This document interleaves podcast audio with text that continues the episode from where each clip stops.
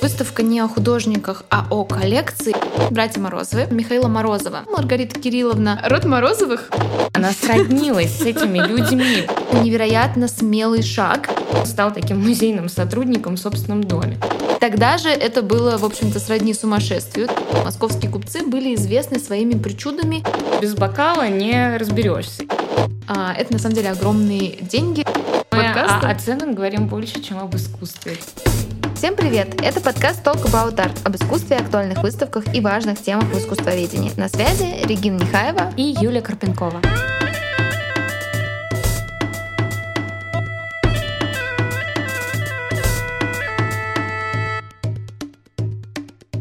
Сейчас в Пушкинском музее идет, пожалуй, главная выставка сезона, а возможно и текущего года. Ее ждали 3 года после выставки Щукина, и вот она.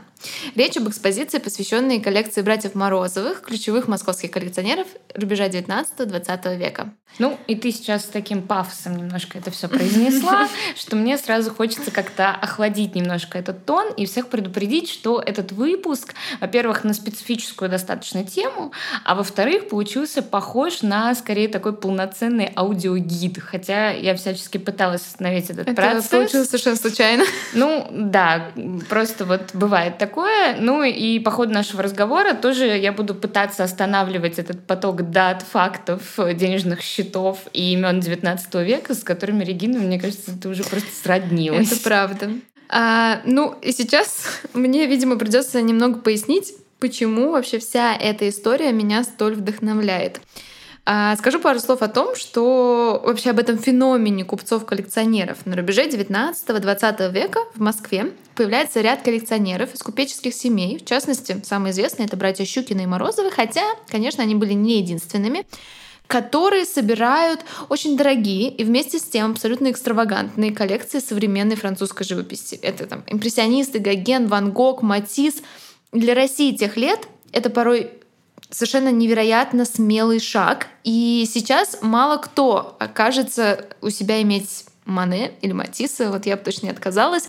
Тогда же это было, в общем-то, сродни сумасшествию для большинства обывателей, и не только обывателей, профессионалов на самом деле. Сами французы в тот момент, когда собираются вот эти вот упомянутые коллекции московских коллекционеров, они далеко не все были вообще готовы покупать себе своих же художников. А вот русские купцы с этой эксцентричной задачей справлялись на ура, хотя и не без сплетен. Например, за спиной Щукина злые языки говорили, что он тронулся. Ну, в общем, так или иначе, этим коллекционерам удалось собрать прекрасные собрания, действительно экстра-класса. Сейчас они хранятся в Эрмитаже и Пушкинском в основном. И смелость этих коллекционеров интересует зрителей не только у нас, на их родине, да, но и за рубежом. Так, например, в Париже проходили 2 выставки в фонде Луи Виттон, посвященные коллекциям Щукина и Морозова, и они собирали рекордную посещаемость. Вот одна буквально недавно закончилась. Каждая из выставок собрала около 1,5 миллиона зрителей в среднем. Я уж точно цифр не скажу, Щукин немного поменьше, Морозов чуть-чуть побольше, но так или иначе это достаточно большая посещаемость.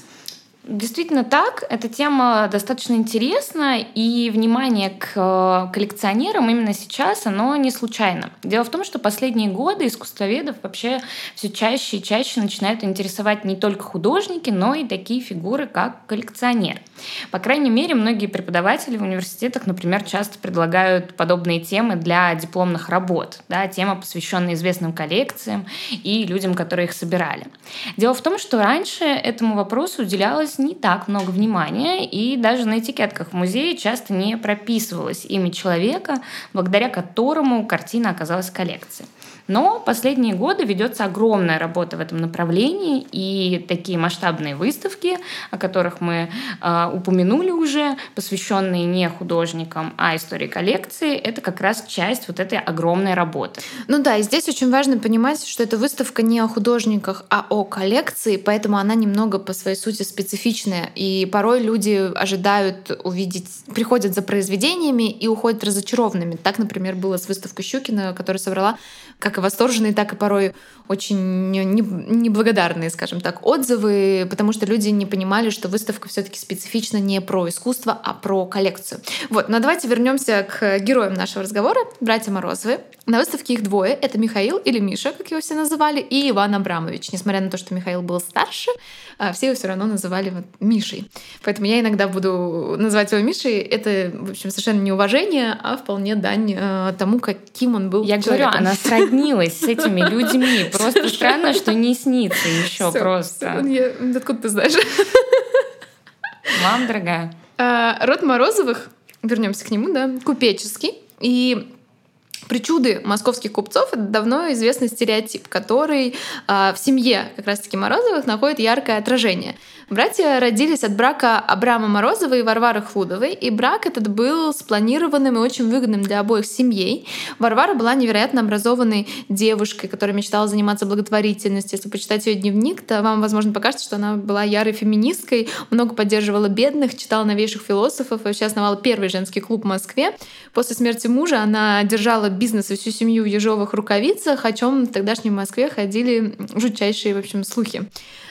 И кажется, что в ответ на вот эту деспотичность матери братья у Ивана вели себя максимально эксцентрично. Например, Арсений — это еще один брат, о котором мы не упомянули, и на выставке вы его не увидите, потому что он не был коллекционером.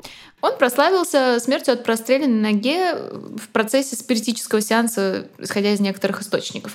Михаил, например, покупал современное искусство, да еще и какое. Он был первым, кто привез в Москву Гогена, и еще до того, как им заинтересуются сами французы. Купил всего картину одну за 500 франков, ну то есть очень мало, и дальше мы увидим, что это действительно крошечная сумма, когда мы будем говорить о других покупках уже более поздних. Да, и того же Гогена. Начинайте записывать вот эту систему франки-рубли, потому что, ну вот, чтобы понять, сколько это по стоимости, можно просто сравнивать, да, с теми цифрами, которые мы дальше будем называть.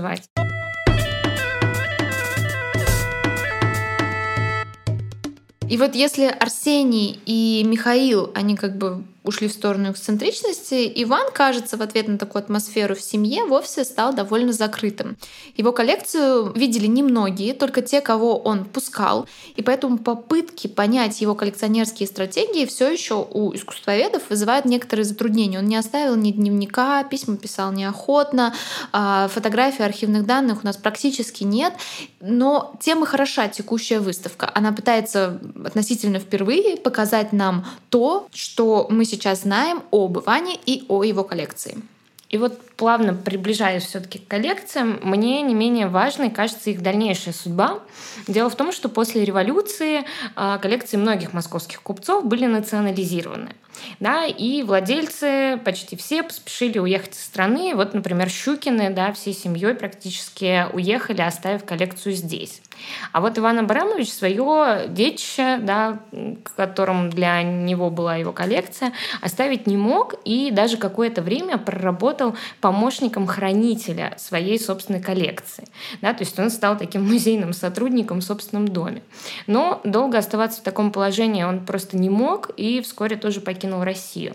А коллекция продолжила жить уже без своего хозяина, и намек на эту сложную, на самом деле, судьбу на выставке тоже имеется. Например, в зале, где представлены полотна Ван Гога, вы можете увидеть помимо них, да, реальных холстов, еще и нецветной фотоснимок картины Винсента с изображением кафе. Снимок есть, а картины нет. А все потому, что она была продана в 30-е годы во время сталинских распродаж шедевров из наших музейных коллекций. История трагичная, но довольно-таки интересная. Чтобы ее узнать, можете послушать один из наших старых выпусков, который мы делали, мне кажется, в прошлом году. Да. Кстати, еще не только это касается работы Винсента. В зале Сезанна, в небольшом закутке, там портрет мадам Сезанн, тоже такой же черно-белый подсвеченной фотографии. Это тоже проданная картина в момент распродаж даже 30-е годы. Угу. Вообще такой, сам шаг Морозова, такая уступка стать музейным хранителем коллекции, в своем доме, стать таким своеобразным консультантом, рассказывающим об увлечении нескольких лет своей жизни, это не только особенность его характера и тихого нрава. Дело в том, что Иван Абрамович, в принципе, очень тщательно подходил к собирательству, и для него это была не только страсть, и не столько страсть, сколько какое-то большое дело, создание такого собственного музея в некотором смысле.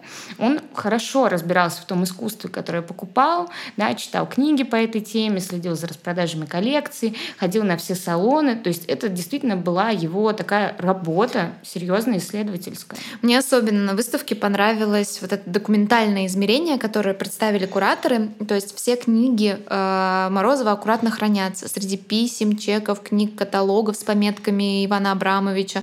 Там на каталогах пометки в духе «посмотреть», «недурно». Можно, в общем, бродить вечно. И когда на все это смотришь, вот эти истории, о которых мы сегодня с вами будем много говорить, они будто оживают. Вот ты смотришь на каталог с осеннего салона, а там напротив полотен Дени, которые уже были заказаны лично Морозовым из-за истории Амура и Психея, мы еще про это поговорим, пометка «хорошо». Это был его личный заказ. Но сам себя не похвалишь, никто не похвалит, А на соседней страничке у другого художника написано так себе. То есть очень интересно за этим наблюдать. Там же, например, в Большом Белом зале есть письмо, которое было написано Морозову от Серова. Серов очень часто консультировал Морозова в плане покупки произведений. Его он слушал совершенно безукоризненно. И вот Серов ему, его отправили проверить полотно Эдуарда Мане, которое хотел купить Морозов. И Серов пишет, что нет, полотно покупать не стоит, потому что, цитата, «вещь, на мой взгляд, неинтересная». Вот так вот, обошелся с Эдуардом Мане Валентин Серов. И так у нас не оказалась картина, которая сейчас, кстати, хранится в музее Гетти в Лос-Анджелесе. В общем, я тут немного закруглюсь с этой темой. Мне кажется, что очень интересно вот именно просто побродить среди не столько картин, а сколько вот этих книг-заметок, потому что потом эта история, она станет более объемной, более интересной, более ожившей. Но это, опять же, это определенный вкус. Я вот, например, все вот эти книжки с пометками такая взглянула. Ты попробуй, Юля, приди еще раз и попробуй, окей, правда. Окей.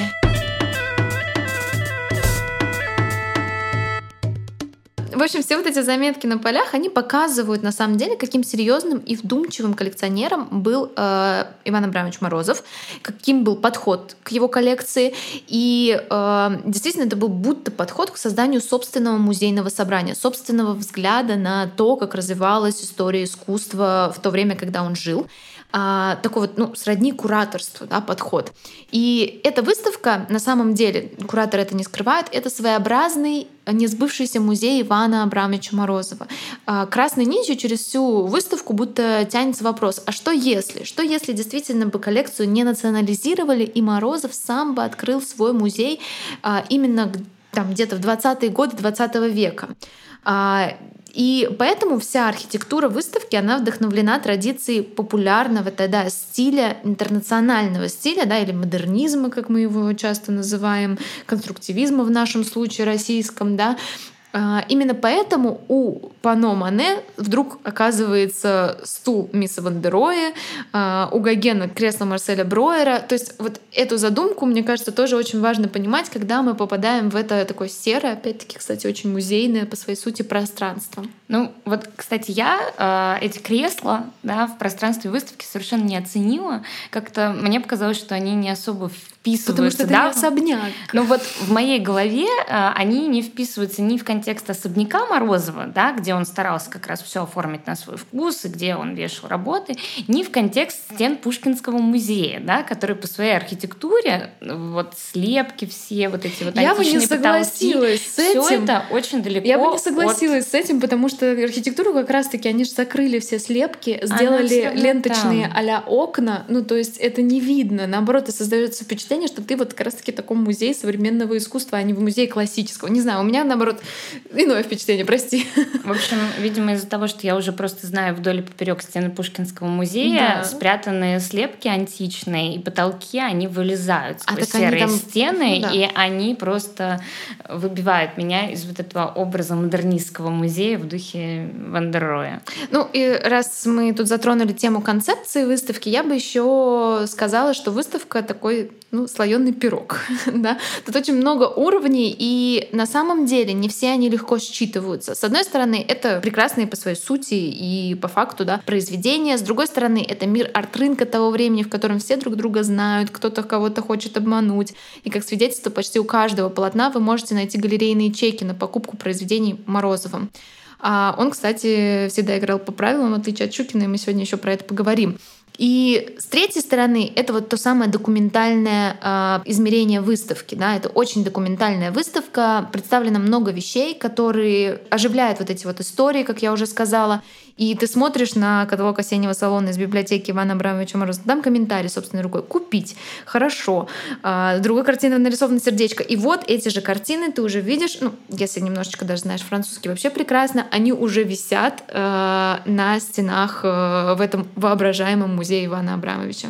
Ну вот ты назвала эту выставку документальной, да, такой сложной. Я бы сказала, немножко резче. С моей стороны история тут следующая. Я пока что на ней успела побывать всего один раз. И надо сказать, что она на меня произвела скорее, ну, какое-то скудное впечатление. Просто дело в том, что в целом историю братьев Морозовых я знала. Да, основные вещи живописные тоже, ведь они у нас висят в постоянной коллекции большую часть времени. И, в общем-то, ну, неудивительно, что не так уж многое могло меня удивить. Вся надежда была именно на кураторскую концепцию, которая, увы, оказалась, на мой взгляд, довольно такой строгой, если не сказать скучной.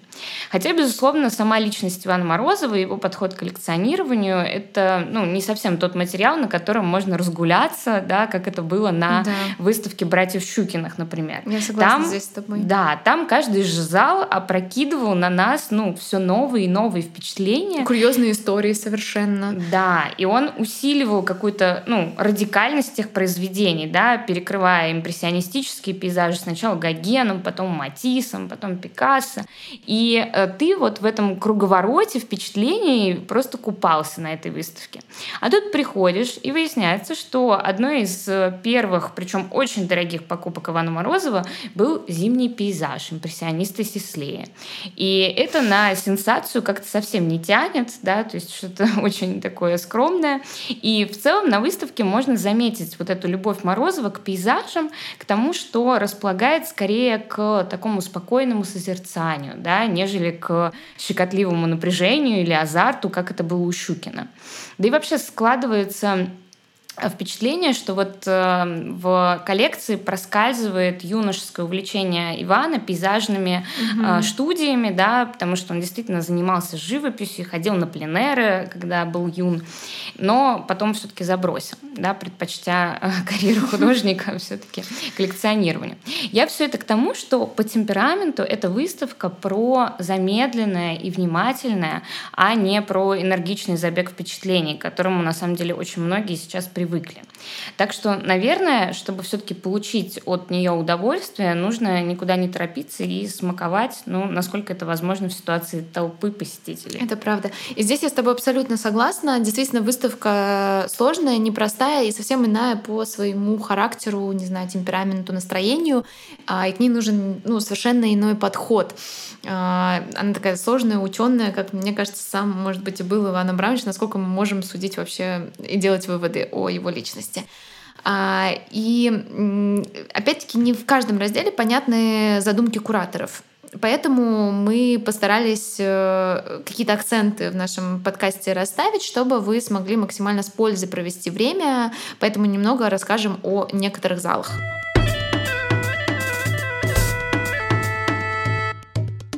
Первый зал, который открывает выставку, посвящен коллекции старшего брата Ивана, Михаила Морозова. И Дягилев о Морозове Михаиле, у Миши, говорил, что в нем было что-то такое яркое, специфичное от самой Москвы.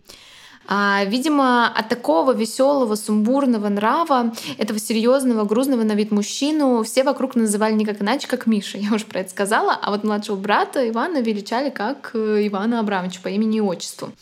И экстравагантное поведение Миши будто вторило его внешнему виду. Московские купцы были известны своими причудами, и, как вспоминала его жена Маргарита Кирилловна, Миша все делал без меры. Это касалось и жизни, и здоровья. Михаил умрет довольно рано от больной печени, но до конца дней будет пить водку и закусывать сырым мясом. Это жизнь, да? И коллекционирование. Коллекционирование тоже было его увлечением, которое он делал, что он делал без меры.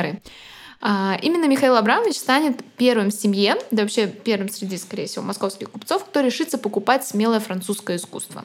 Начнет он это делать в 1897 году, примерно одновременно с Щукиным, только тот был значительно его старше. Но пока Щукин медленно только набирал обороты, Михаил привезет за это время в Москву и первого Гогена, и первого Ван Гога, и первого Мунка. И в тот же самый момент он, в отличие от того Щукина, продолжает собирать современное смелое русское искусство. Например, он покупал отвергнутые полотна Врубеля. За 7 лет он соберет 136 произведений и 7 икон, покупая примерно по 20 полотен в год. И полотна эти народ иногда шокировали совершенно. Константин Коровин, который давал уроки и Михаилу, и Ивану, мы говорили уже, что Иван увлекался живописью, он входил в такой ближний круг братьев и оставил прекрасные воспоминания. Это сборник рассказов, где в шутливой форме он рассказывает про полотна Гогена в коллекции Морозова, что они лишь только провоцировали гостей на распитие большего количества спиртных напитков. Там кстати, такое забатный... очень любят говорить про современное искусство тоже, что вот без бокала не разберешься. Ну, кстати, есть обоснованная гипотеза, что эта история, значит, которую рассказывает Константин Алексеевич Коровин, была им выдумана, возможно, поэтому не знаю. Но так или иначе, сама история по себе очень показательная тем, как воспринимали такое искусство в Москве. На него смотрели как на очередные причуды московских купцов, и тогда просто еще совершенно не понимали, какова будет капитализация Гогена. Михаил купит таитянский пейзаж за 500 франков. Когда Гогена уже будет покупать его брат, цены будут выше. Это 6, 7, а иногда и выше 1000 франков. Да, вот такие вот цены, надеюсь, вы все еще записываете. Записываете такую книжечку, как бы, как у Ивана Абрамовича. Да. А вообще, честно, вот эти первые залы, посвященные Михаилу Морозову, они еще как-то отдают вот этим некоторым сумбурам, да, там не просто разобраться, что к чему. Французские художники соседствуют с гигантским пейзажем Коровина с видом северного сияния, который он привез из своего северного путешествия. Там же Васнецовские царевны. И вообще стоит, наверное, упомянуть, что добрая часть выставки прибыла в Пушкинской из Третьяковки. И именно там сейчас находятся многие работы из российских авторов, да, из Морозовской коллекции. Обоих морозовских коллекций. Да.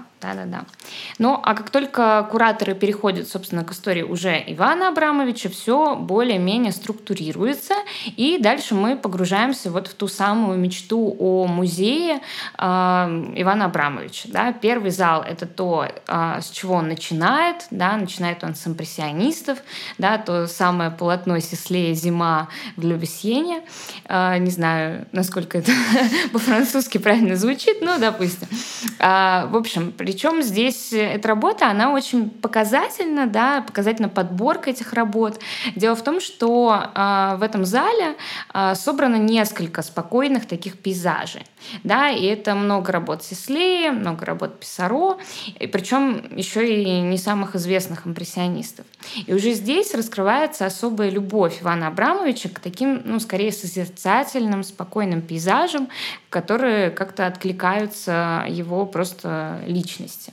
И на импрессионистах также хорошо видны какие-то коллекционерские стратегии. Да? То есть он не увлекается одним художником или явлением, да? Они никогда не становятся для него каким-то закрытым этапом жизненным, да? Как это было у Щукина. Вот он пособирал несколько лет Гогена, а потом бросил, больше не покупал ничего.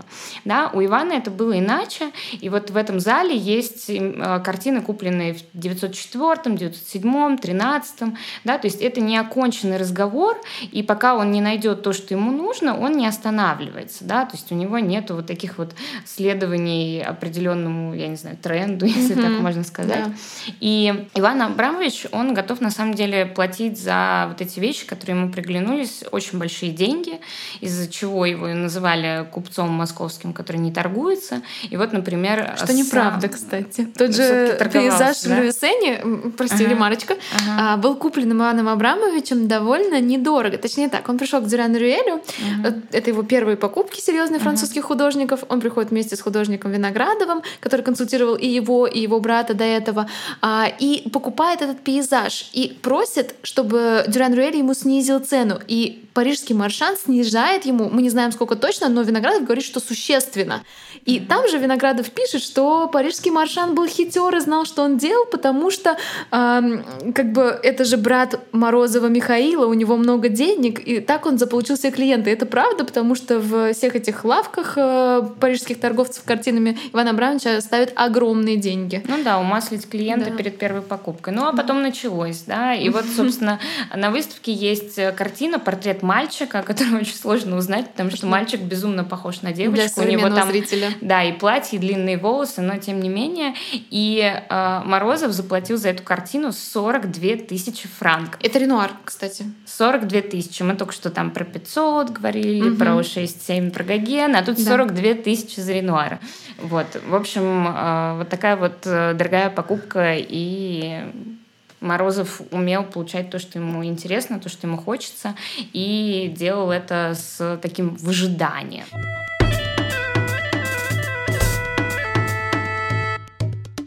Кстати, вспоминается еще одна история, связанная с теми же импрессионистами. Она раскрывается уже в следующем зале. На выставке вы увидите два таких крупных полотна Клода Моне, которые изображают сад и пруд в Мажероне. Они примечательны тем, что это такая крупноформатная живопись, коей в творчестве Моне на самом деле очень-очень мало, практически нет. То есть в природе таких полотен практически не существует. Это редкость, такая коллекционерская редкость. Полотна были созданы для Эрнео Шеде. Он был создателем первого универмага в Париже по приемлемым ценам и покровителем импрессионистов, но, несмотря на это, в какой-то момент обанкротился, поэтому его коллекция была распродана с молотка, и было пробито тогда дно цен на импрессионизм. Это были вообще просто 50 франков. За эти деньги оно ушло к одному известному коллекционеру, баритону парижского оперы Жану Батисту Фору, а потом оказалось, значит, у Дюрана Рюэля. И вот у Дюрана Рюэля покупает это полотно Морозов. Он сразу же берет полотно «Уголок сада» в Мажероне за 25 тысяч франков. А вообще неплохо так. От 50 к 25 можно посчитать, сколько зарабатывали парижские маршаны. Ну, понятно, что ему там немного с другой ценой это перепродали, но в любом случае можно посчитать капитализацию этих произведений искусства.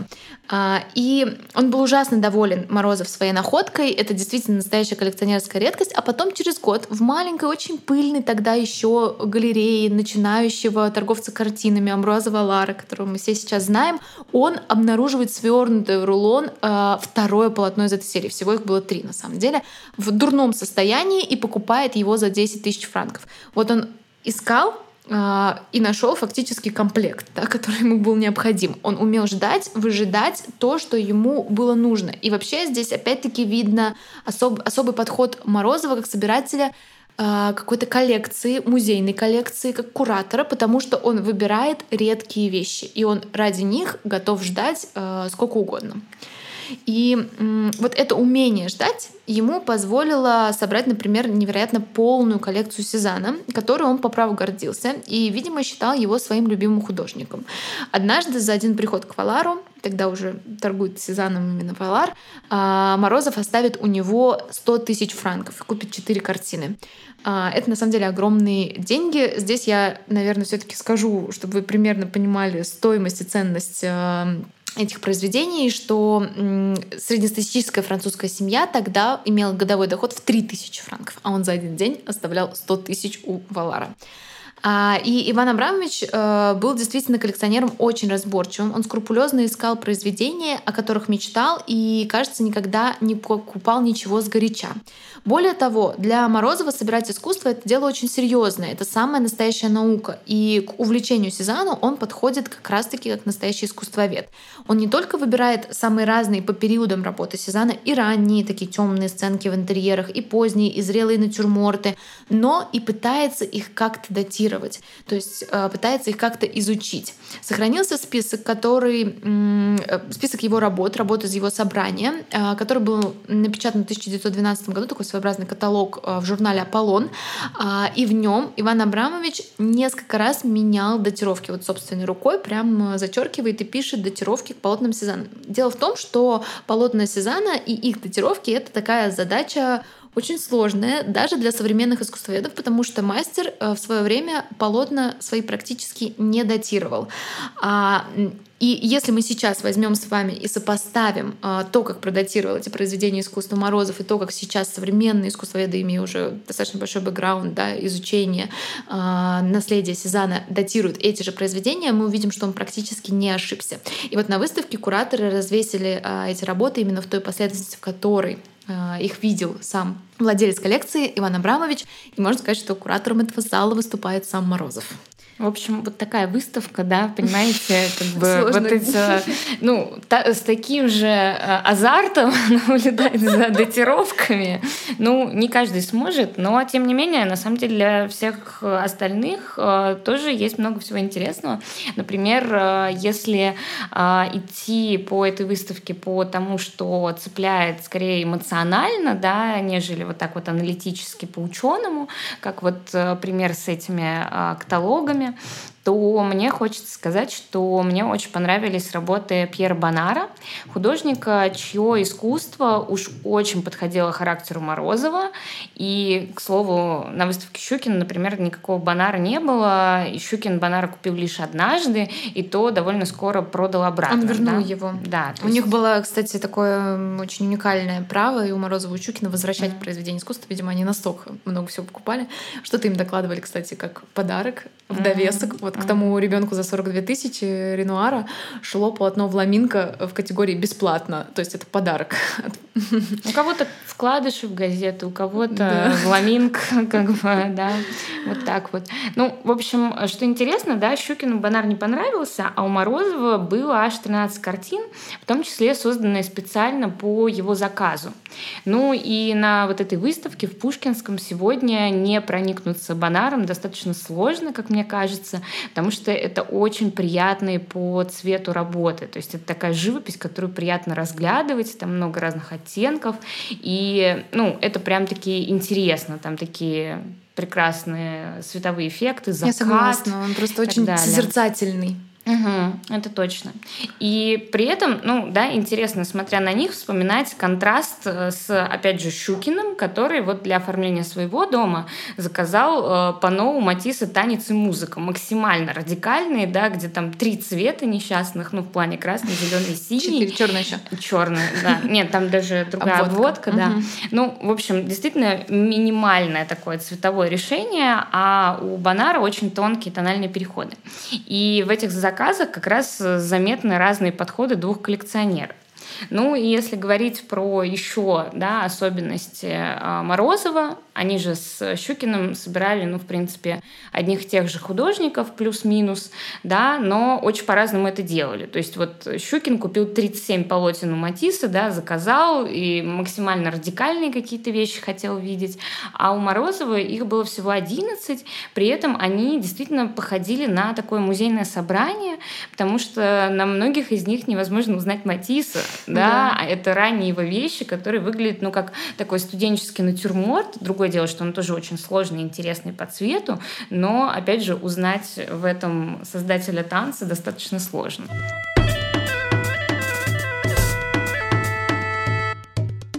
И вот в последнем зале с Матиссом особенно, кстати, хорошо представлена еще одна из задумок кураторов этой выставки — сопоставить произведения французских и русских художников из коллекции Морозова.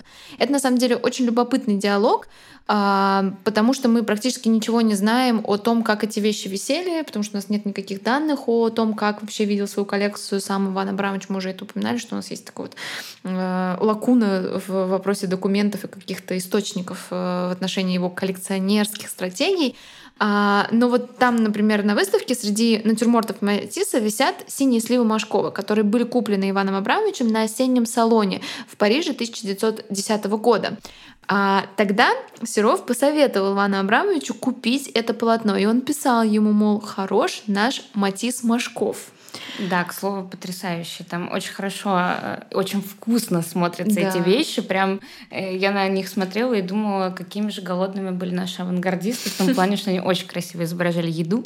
А вообще, вот этот факт, что Морозов собирал и русских художников, тоже для меня лично стал настоящим открытием, потому что я вот 3 года слышала про французов, как он собирал пейзажи, как он собирал Сезанна, вот это вот все, а про то, что у него вообще-то было даже больше работ русских художников, чем вот этого французского современного искусства в коллекции, я как-то этот факт, он уплывал из моих знаний. Да, причем я тут немножко вклинюсь и скажу, что порой он даже больше платил, да, за русских художников. Есть хорошее сравнение. За Пикассо он там платил 300-500 франков, в то время как за какого-нибудь известного русского художника отдавал 1000, приводя с русских денег рублей, да, на франки, 1000, 2000, 3000 франков. То есть какой-то неизвестный тогда на тот момент еще Пикассо стоил значительно дешевле наших сами соотечественников. А еще что забавно, он покупал некоторые картины русских художников на том же осеннем салоне в Париже, да, потому да, что как они с там тоже выставлялись.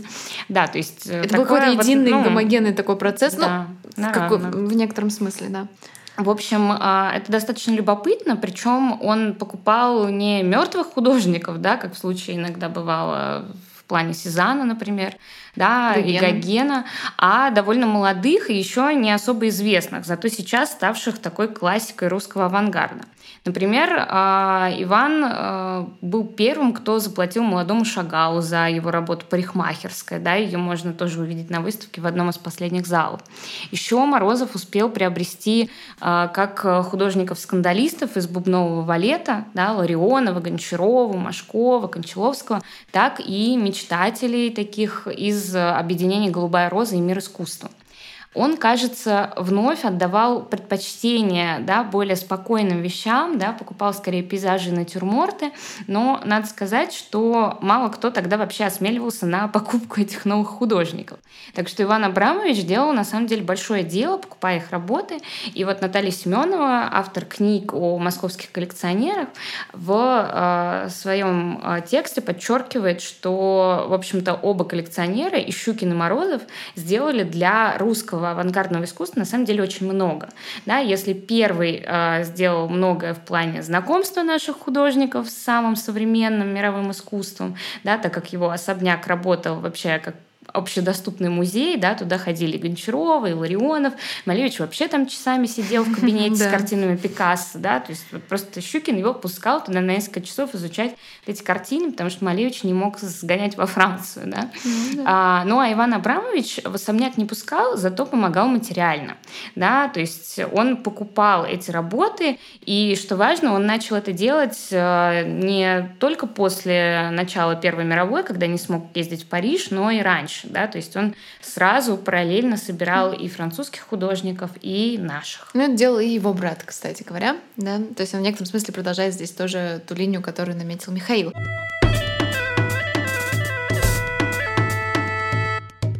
А я бы еще хотела пару слов сказать про Матисса. Немного вернемся к нему. Это примерно один зал. А там есть еще одна, мне кажется, очень примечательная деталь, которая как бы характеризует его как коллекционера в том числе. По всей видимости, Иван Абрамович к своей жене прислушивался, и она в покупке произведений искусства порой была полноправной участницей процесса. Во всяком случае, знаменитый марокканский триптих — это вот тот самый частный заказ Матиссу, один из немногих, который сделал, да, Иван Абрамович, был заказан как 2 пейзажа для Ивана Абрамовича и натюрморт для госпожи Морозовой. И в этом смысле это такая, очень примечательная история, что его жена тоже участвовала в процессе покупки произведений и заказу произведений. Неважно, что натюрморт превратился в центральную часть этого триптиха, в изображение Зоры. Но в любом случае это был заказ именно для госпожи Морозовой.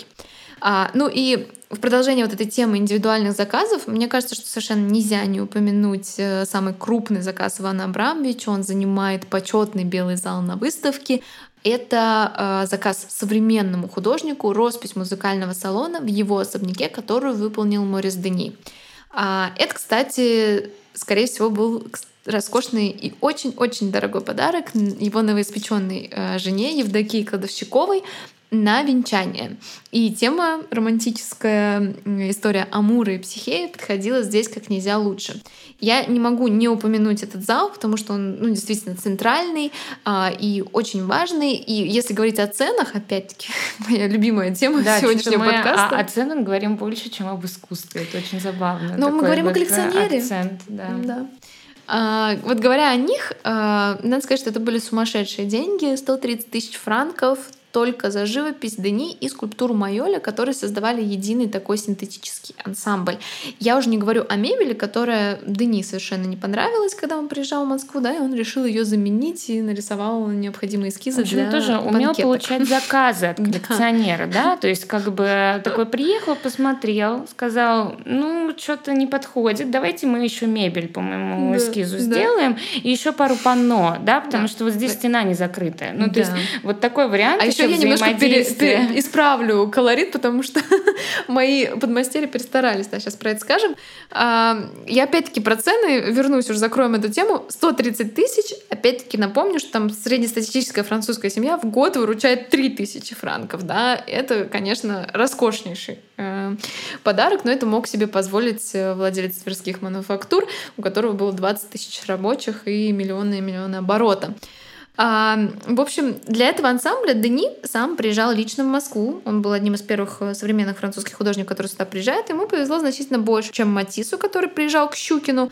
Поэтому его впечатления, которые он оставил в Москве, оказались более-менее приятными. Да, он и в Эрмитаж попал, а Матисс, кстати, так и не попал. И вообще увидел Москву не как восточную деревню, о которой писал в свое время потом Матисс, потому что ему Москва совершенно не понравилась.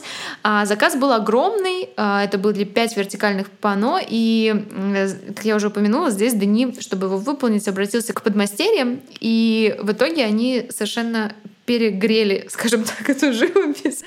Он оказался совершенно недоволен этим, и ему пришлось дополнить 2 полотна, переписать, поменять колорит. В Москве про этот музыкальный салон говорили как про розовую карамель, как бы немного смеясь над этим розовым колоритом. Но вы сами увидите, когда придете на выставку, но это уже исправленный вариант. Сложно представить, что было до.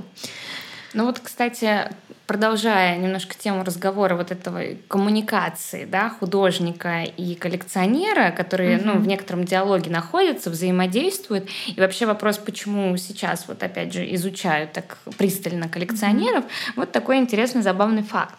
А помимо известных имен на выставке, да, вот этого Матисса, Гогена, Мане, есть еще работы как раз не самых известных живописцев.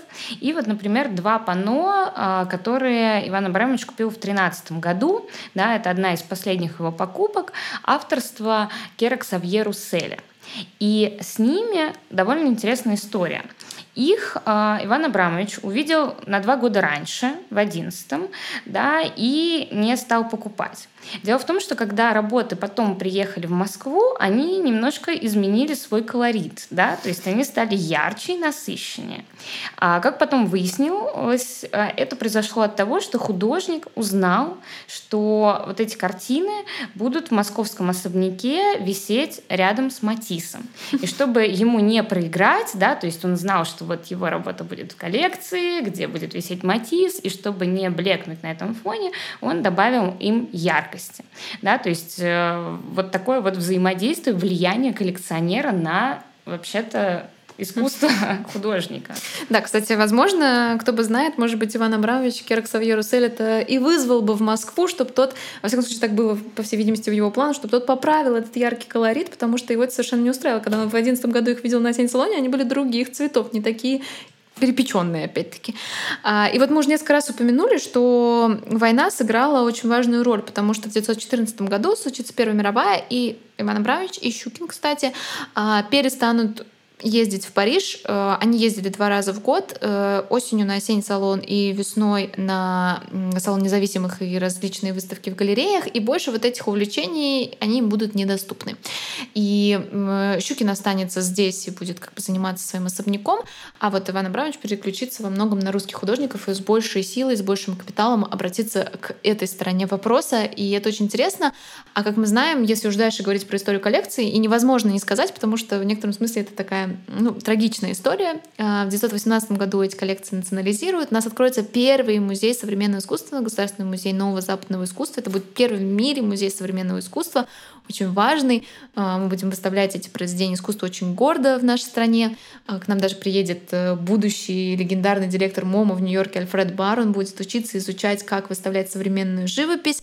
Но недолго эта песенка, в общем-то, играла, потому что курс и политика в сфере искусства в Советском Союзе ближе к 30-м годам меняется, и то, что казалось передовым и важным, будет называться формализмом, клеймиться и прятаться в запасники. Так случится и с этими собраниями.